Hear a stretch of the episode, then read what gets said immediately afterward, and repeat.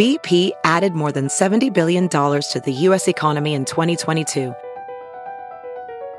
Investments like acquiring America's largest biogas producer, Archaea Energy, and starting up new infrastructure in the Gulf of Mexico. It's and, not or. See what doing both means for energy nationwide at bp.com slash investing in America.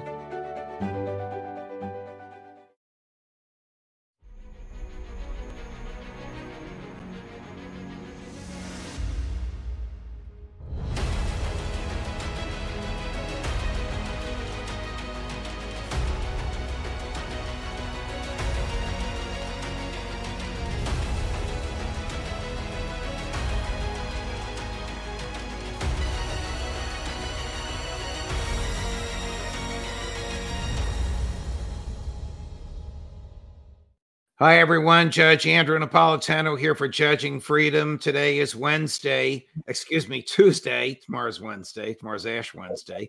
Today is Tuesday, February 13, 2024. Our guest is uh, former Lieutenant Colonel Karen Kwiatkowski. Karen, always a pleasure, my dear friend. Thank you for joining us. Um, I do want your thoughts on the Tucker Carlson interview of President Putin and the not surprising response of mainstream media. But before we get there, you have a fascinating piece at judgenap.com and elsewhere this week on magical thinking. What is the magical thinking of the Biden foreign policy? Joe Biden may magically think he's the president of the United States. Does he have the ability to do the job? Oh no, of course not. That's that's the problem. I mean, he does he does believe uh, and want so badly to uh, you know to hold that position to be respected for his uh, service and competence and, and leadership. And uh, it's just wishes. It's empty wishes unfortunately and you can't make things happen uh, by wishing them although uh, it is a strategy and uh, the idea of magical thinking it's actually a psychological concept which is based on wishing things into existence. Um, so, give, give us uh, give us an example. In in his own mind, he wishes himself a successful government or uh, uh, head of government. In his own mind, he wishes Ukraine will defeat Russia, and therefore he is motivated to continue to send hundreds of billions of dollars in cash and equipment to Ukraine. Is that an example of this strange psychological phenomenon at work? It really is. Uh, although he would probably not uh, accept that it's the case, but certainly uh, in, in, in Ukraine, uh, the reality of that from the very beginning, and even prior to the Russian invasion, you know, as people, some people, not me, I didn't see it, but other people were watching this, and they saw buildup, and they saw the preparation and they saw the lack of preparation on the Ukrainian side. They saw the poor leadership on the political leadership, anyway, on the Ukrainian side.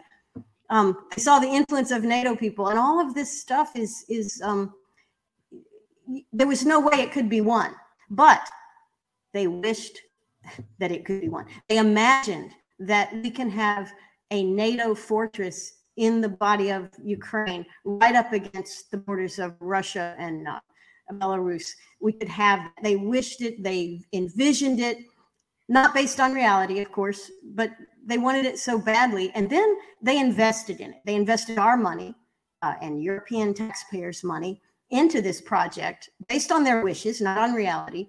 And now, of course, it's all gone totally downhill. The money has been wasted and also stolen. I mean, obviously, it's Ukraine we're dealing with here. The money has been stolen, weapons have gone around the world all of that is not part of their wish, but now they can't back away from it. So they have a really uh, real problem. But again, it's a psychological problem on our side. It's we're not our wishes are not impacting the reality, but they are making us unable to see the reality. It's a serious problem if a person has uh, difficulty distinguishing reality from fantasy.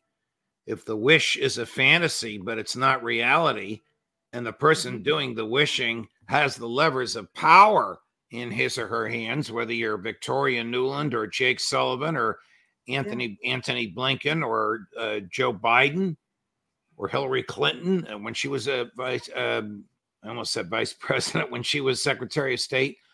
Uh, this is dangerous. Is this thinking um, animating the view that, well, we won't condone Zelensky negotiating with the Russians until we've pushed Putin from office? Is their wishing so absurd that they think they can push Putin from office, from power, and then engage in negotiation? Have have they sunk to that level of insanity?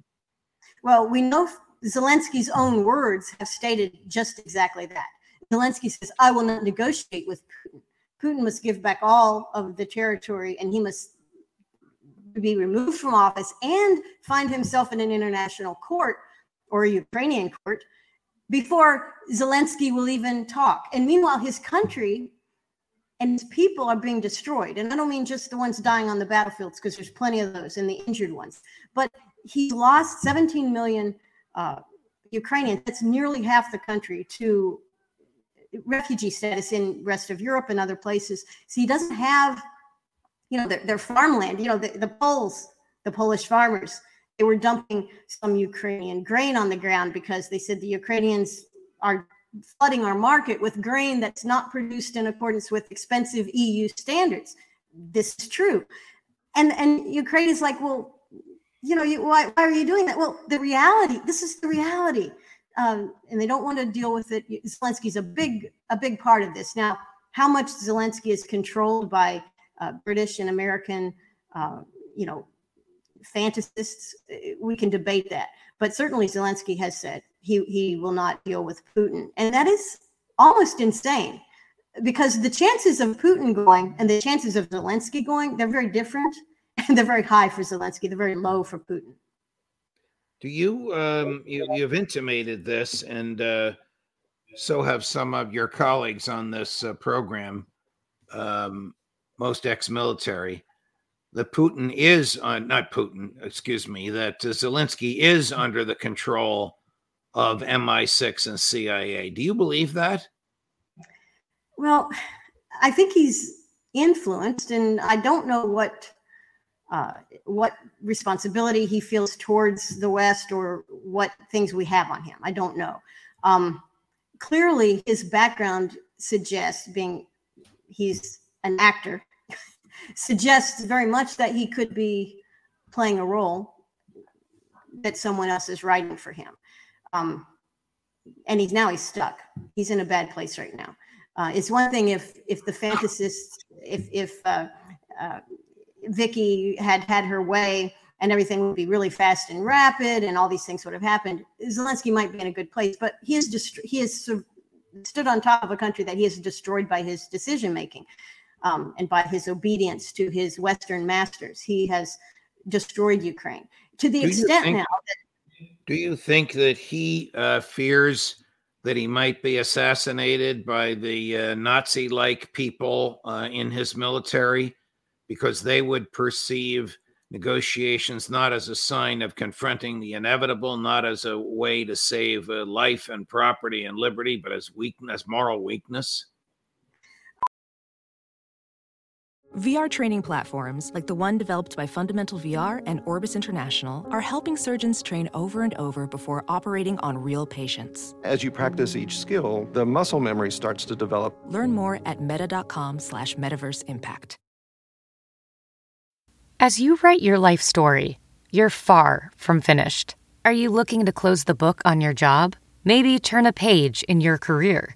Be continued at the Georgetown University School of Continuing Studies. Our professional master's degrees and certificates are designed to meet you where you are and take you where you want to go. At Georgetown SCS, the learning never stops, and neither do you. Write your next chapter. Be continued at scs.georgetown.edu slash podcast.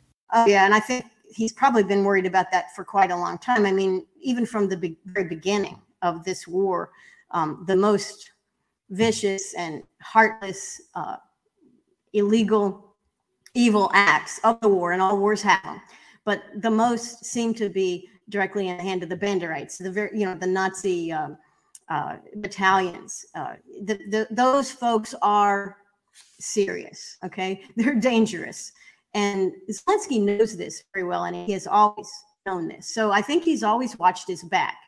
Um, I think he was very careful uh, in the the removal of uh, uh, Zaluzhny just recently in the replacing of him. Very very cautious about that. Who, what will people say? What will people do? How will I be protected? Um, and again, he seems to be clinging uh, even closer to the very folks that would be the first to stab him in the back and the first why, to assess. Why does the West find Russia's intolerance for Nazism, for the Banderites, uh, so shocking and incomprehensible? That's a good question because um, clearly in this country, we do not, uh, our, our media and our people, our politicians, we don't support Nazism. We uh, we're we're the our media is the first to call somebody a Hitler if they don't like what they're doing. So clearly, Nazism is not popular in this country by the by the powers that be, nor by the majority of the people. So why we are upset that Russia similarly does not tolerate Nazism, I, I don't I don't really understand it. But I think part of it is we don't really care about Nazism. Uh, the neocons despise. They have a, a almost a satanic hatred for Russia and they despise Russia. And it's almost like whatever Russia does must be the evil thing. Um, and, they, and they're bypassing the whole issue of our uh, little patron that we have, our little patsy that we have in, in Ukraine, and his core backing, which is living Nazis. I mean, it's not just a 98 year old guy in front of the Canadian Parliament who who's a who's a real Nazi that killed Russians. You know, it's not just that. these guys, they have young soldiers, fight whole battalions that are soaked in Nazi ideology. And we are on that side. Okay. We are backing them, regardless of what we say. They are receiving our weapons, they are receiving our money. Their support makes sure that Zelensky doesn't doesn't lose his uh, position. So uh, yeah, it's uh, the hatred of Russia amongst neocons particularly because we have a neoconservative foreign policy and have, had it 25 years, maybe more. Um, it overwhelms everything else. And again, it is based on fantasy. Remember what uh, Tom Woods' famous one liner is it seems no matter who you vote for for president, you end up with John McCain. And that seems to be the case, at least uh, at least since the uh, since the Reagan years. What has become of the United States of America that our foreign policy is to support, pay for genocide in Gaza and Nazis in Ukraine? I mean, if yeah. you had predicted this 10 years ago, no, no one would have thought you were serious. But here we are with a liberal Democrat in the White House, and this is what this is what we're doing. Uh, yeah. Okay, liberal Democrat in the White House may be unfair. I don't know what he is uh, anymore. Like a lot of people, I knew him when he was younger and his uh, mind was sound. I don't know who he listens to now, but or what what they're saying to him. I only know what the administration does. They're paying for slaughter and genocide in Gaza, uh, and they're paying for Nazis in Ukraine. Yes. That's exactly right. That's what we've turned into. What, why do these um, Nazis and their American uh, backers refuse to consider any kind of uh, negotiation? Don't they see 10 million Ukrainians have fled the country? Elections have been canceled next year. It's now illegal to leave the country. And most crushing, 500,000 young men are dead or so severely injured they can't lead uh, normal lives. And still, they won't talk to the adversary. Mm-hmm. Well, as wars, when they're lost, when they become apparent to the people in the country that not only is the objective not obtainable, but it is lost, and people are still dying, and the cost, the cost that has to be borne, the lost lives, the cost to the environment, to the to the society, to the culture, everything that they've paid to fight this war that they have lost, This is what the Ukrainians recognize today, which is why they are refusing to be drafted anymore. they have been resisting it for a long time, and they need more people. They're refusing. They're fighting with the uh, with the military that's coming to collect them and send them to the front. They don't want that. They reject that, and with that rejection comes a rejection of those who brought them there, and those who brought them there, of course, NATO, the United States, Zelensky, and the Nazi movement within Ukraine. They have earned the contempt of their own people. Uh, for them, it's very sad, but it's also very dangerous because a smaller Ukraine, which will be smaller, the Ukraine that comes out of this will be physically, territorially smaller. The people that that remain there know what's happening and they know who to blame for it, and they are going to take their revenge because that's what happens when you lose a war. You somebody has to pay for it. Uh, when um, uh, Tucker Carlson interviewed uh, President Putin, there were some very interesting um, takeaways. T1, uh, Sonia. Here's uh, Carlson asking President Putin, Would you ever invade Poland? And it's followed up with, Was there ever a negotiation between Russia and Ukraine? Watch this. Can you imagine a scenario where you sent Russian troops to Poland? Only in one case, if Poland attacks Russia. Why? Because we have no interest in Poland, Latvia, or anywhere else. Why would we do that? We simply don't have any interest. It's just threat mongering. So I just want to make sure I'm not misunderstanding what you're saying. I don't think that I am. I think you're saying you want a negotiated settlement to what's happening in Ukraine. Right. And we made it. We prepared a huge document in Istanbul that was initialed by the head of the Ukrainian delegation.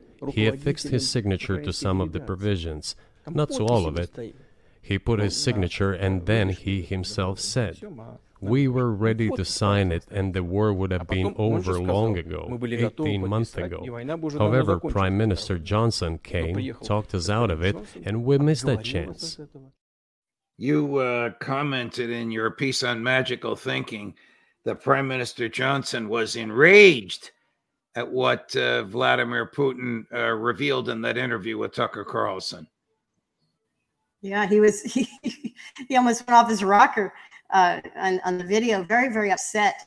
And yet, uh, there's been books that uh, that interviewed Boris some you know months earlier where he this is all reported. This is not even a surprise. The very fact that Putin mentions this to anybody that's been watching the news and even reading European newspapers, they will know this. The, the whole, you know, midnight visit of Boris Johnson to Ukraine is keep fighting, keep fighting. We're with you guys. You know, keep keep killing Russians.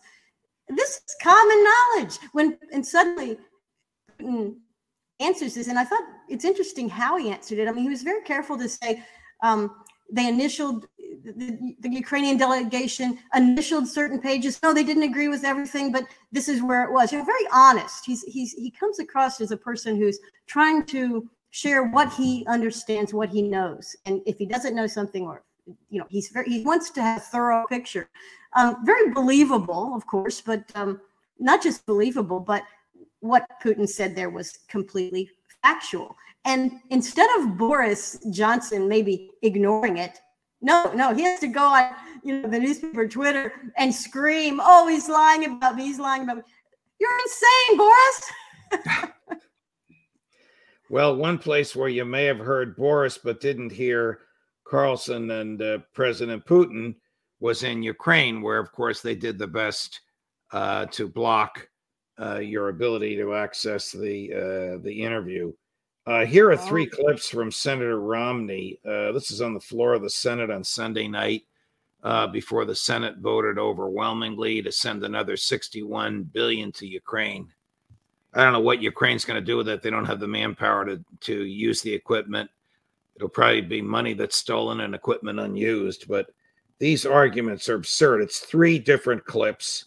They're each about 15 or, or 18 seconds uh, in length uh, but to take a listen to the type of pabulum that is articulated by Republicans and agreed to by Democrats in the Senate of the United States. So it's uh, Sonia 16, uh, excuse me, 8, 9, and 10 back to back to back. If we fail to help Ukraine, Putin will invade a NATO nation.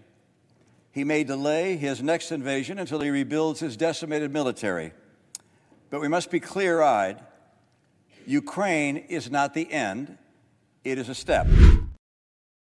If we fail to help Ukraine, NATO, the alliance that's prevented great power conflict for over 75 years, will falter and eventually disintegrate. If we fail to help Ukraine, China will eventually absorb Taiwan. If we fail to help Ukraine, we will abandon our word and our commitment, providing to our friends a view that America cannot be trusted. we got one Somehow, thing right. You know, the premise, of course, is what is or- ordinarily defective, and his premise is that giving them money is helping them, giving them money is destroying them. That's true. Uh, one of the other questions that uh, uh, Tucker Carlson asked him was, "How soon would this war be over?" He said, "Well, if Joe Biden stops sending military equipment, it'll be over in two or three weeks." Yeah, yeah, I think that's that's fair. And also, uh, you know, uh, Romney, he's been a senator for a long time. You know, he ran for president, I think, at one time. He, um, his facts are are insanely out of sync with reality. Uh, the idea that NATO has been a force for peace. Um, I can, in my lifetime, NATO has not been a force for peace. Okay, that, that we can we list the examples on on multiple hands of where they have fomented violence, um, perhaps in the name of doing something good, but they have created huge problems and been a part of huge problems because uh, Afghanistan is one of the more recent examples, but certainly um, many of their actions and, and you know their expansion constant expansion the language that comes out of nato none of it is related to supporting peace. So they are not an organization that's interested in peace. That's that's one thing. But it did get it right. Uh, the trust in the United States is uh, diminishing around the world. Uh, that is correct. You uh, mentioned in your piece about magical uh, thinking uh, the tragic situation of Julian Assange, whose final appeal before a panel of British judges uh, is either late this week or early next week. Uh, I was asked by his uh, legal team if I would make a statement. I did, and I addressed the statement directly to the judges. I don't know if they give a damn what I think or even if if my words will reach them. But uh, you talk about the tragedy of America. What is your understanding of the tragedy of Julian Assange? Who did nothing but expose war crimes and expose evil, and in return has been tortured every single day. That's right, and he's not even an American citizen. I think a lot of um, the way the way this has been presented to Americans is, oh, he's a he's a traitor. You know, he's some sort of unpatriotic. He's not an American. Uh, what he reported on and what he published was not done on American soil or any American territory. So this is I can see why the government, having been exposed of committing war crimes in Iraq and, and uh, lying, cheating, stealing, any number of things that were embarrassing or exposing criminality in our government, I can see why our government would not be happy. But to pursue the individual who they see as responsible for this, uh, who's not an American citizen, who did not conduct any crime, did not commit any crime, but certainly even what they're accusing him of, he did not commit it on any territory that the United States controls, and he did not do it in any way to harm the country because Julian Assange has been responsible for publishing many, many things. And America is not the target of, of what he does. He is, in the publishing business, he is in the news business. Um, it is a it's a crime that our government has committed under multiple presidencies and huge disappointment to me that Trump did not uh, stop this, did not drop those charges that they have, but instead it continued along. And I think that speaks to who really runs our country.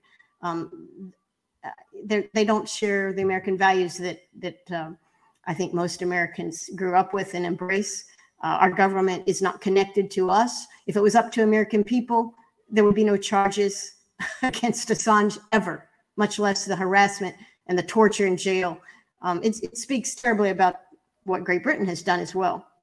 The um, bad situation. Former um, director of the CIA and former Secretary of State Mike Pompeo is reputed to have said this has been reported many times and he, and he hasn't uh, and he hasn't denied it uh, that uh, Julian Assange should be assassinated and the Brits took this so seriously that while Assange was holed up in the Ecuadorian embassy, they added to security around the Ecuadorian embassy, not to keep him from getting out, but to keep somebody from getting in. This is just crazy. Then eventually, of yeah. course, they arrested him, extracted him from uh, from there, uh, and, and, he's been in uh, solitary confinement every day uh, since. The first judge in this case actually ruled uh, he's been so terribly treated in Britain uh, and is so diminished he can't possibly get a fair trial in the United States. And she ruled against his um, extradition. She since has been overruled. They have a lot of levels of appeal, more levels of appeal than we do here. Um, uh, she's been ruled against by all the appellate courts. Now, the the final appellate uh, either argument is coming or ruling is coming, but I believe uh, this is his last shot. Uh, I've said this publicly, so I'll say it again uh, to you. Shortly before he left office, President Trump called me on a number of things, one of which was, I plan to pardon these people. What do you think? Pardon commute, pardon commute. We went, it was very flattering. We went through the list. And then I said, you know, I think you should pardon Assange and Snowden. And he said, I agree with you. And then I, I remind, well, what are they charged with again? And I reminded him, how did they do it? And what did they do? And this guy wasn't even in the US. We went through everything. Pardon me. When I got off the phone call, I mean, I agreed with him. I wouldn't say anything. I was at Fox at the time. I really thought it was going to happen. And then he uh, he sent a message to me through a U.S. senator, I won't say who, saying, uh, ah, the people around me changed my mind. So I, I want to do it. I think you're right, but I can't. So um, Snowden is free, but can't come back here. He's happily married and has a child or two uh, in Moscow. Assange is uh, profoundly unfree and being brutalized uh, mentally in a hellhole uh, called Belmarsh. Uh, that's London's um, Florence, Colorado, London's uh, maximum security prison. We'll see where it all goes. I wish we could end on a happy note. Um, did you see the ridiculous uh, clip of Hillary Clinton mocking uh, Tucker Carlson? I'm not sure if I saw that. All right, uh, uh, um, uh, Sonia, can you find that? I'm pretty sure. I'm pretty sure we have it. Just to end on a lighter note. So okay. here is a successor to Thomas Jefferson as Secretary of State of the United States. And here's what she had to say about a journalist doing journalism. What does that tell you about Tucker Carlson and right wing media and also Vladimir Putin? Well, it shows me what I think we've all known. He's what's called a useful idiot. I mean, if you actually read translations of what's being said on Russian media, they make fun of him. I mean, he's like a puppy dog. You know, he somehow has, after having been fired from so many outlets in the United States, he, uh, I would not be surprised uh, if he emerges with a contract with a Russian outlet because. Yeah. There she she's, is. She's another magical thinker.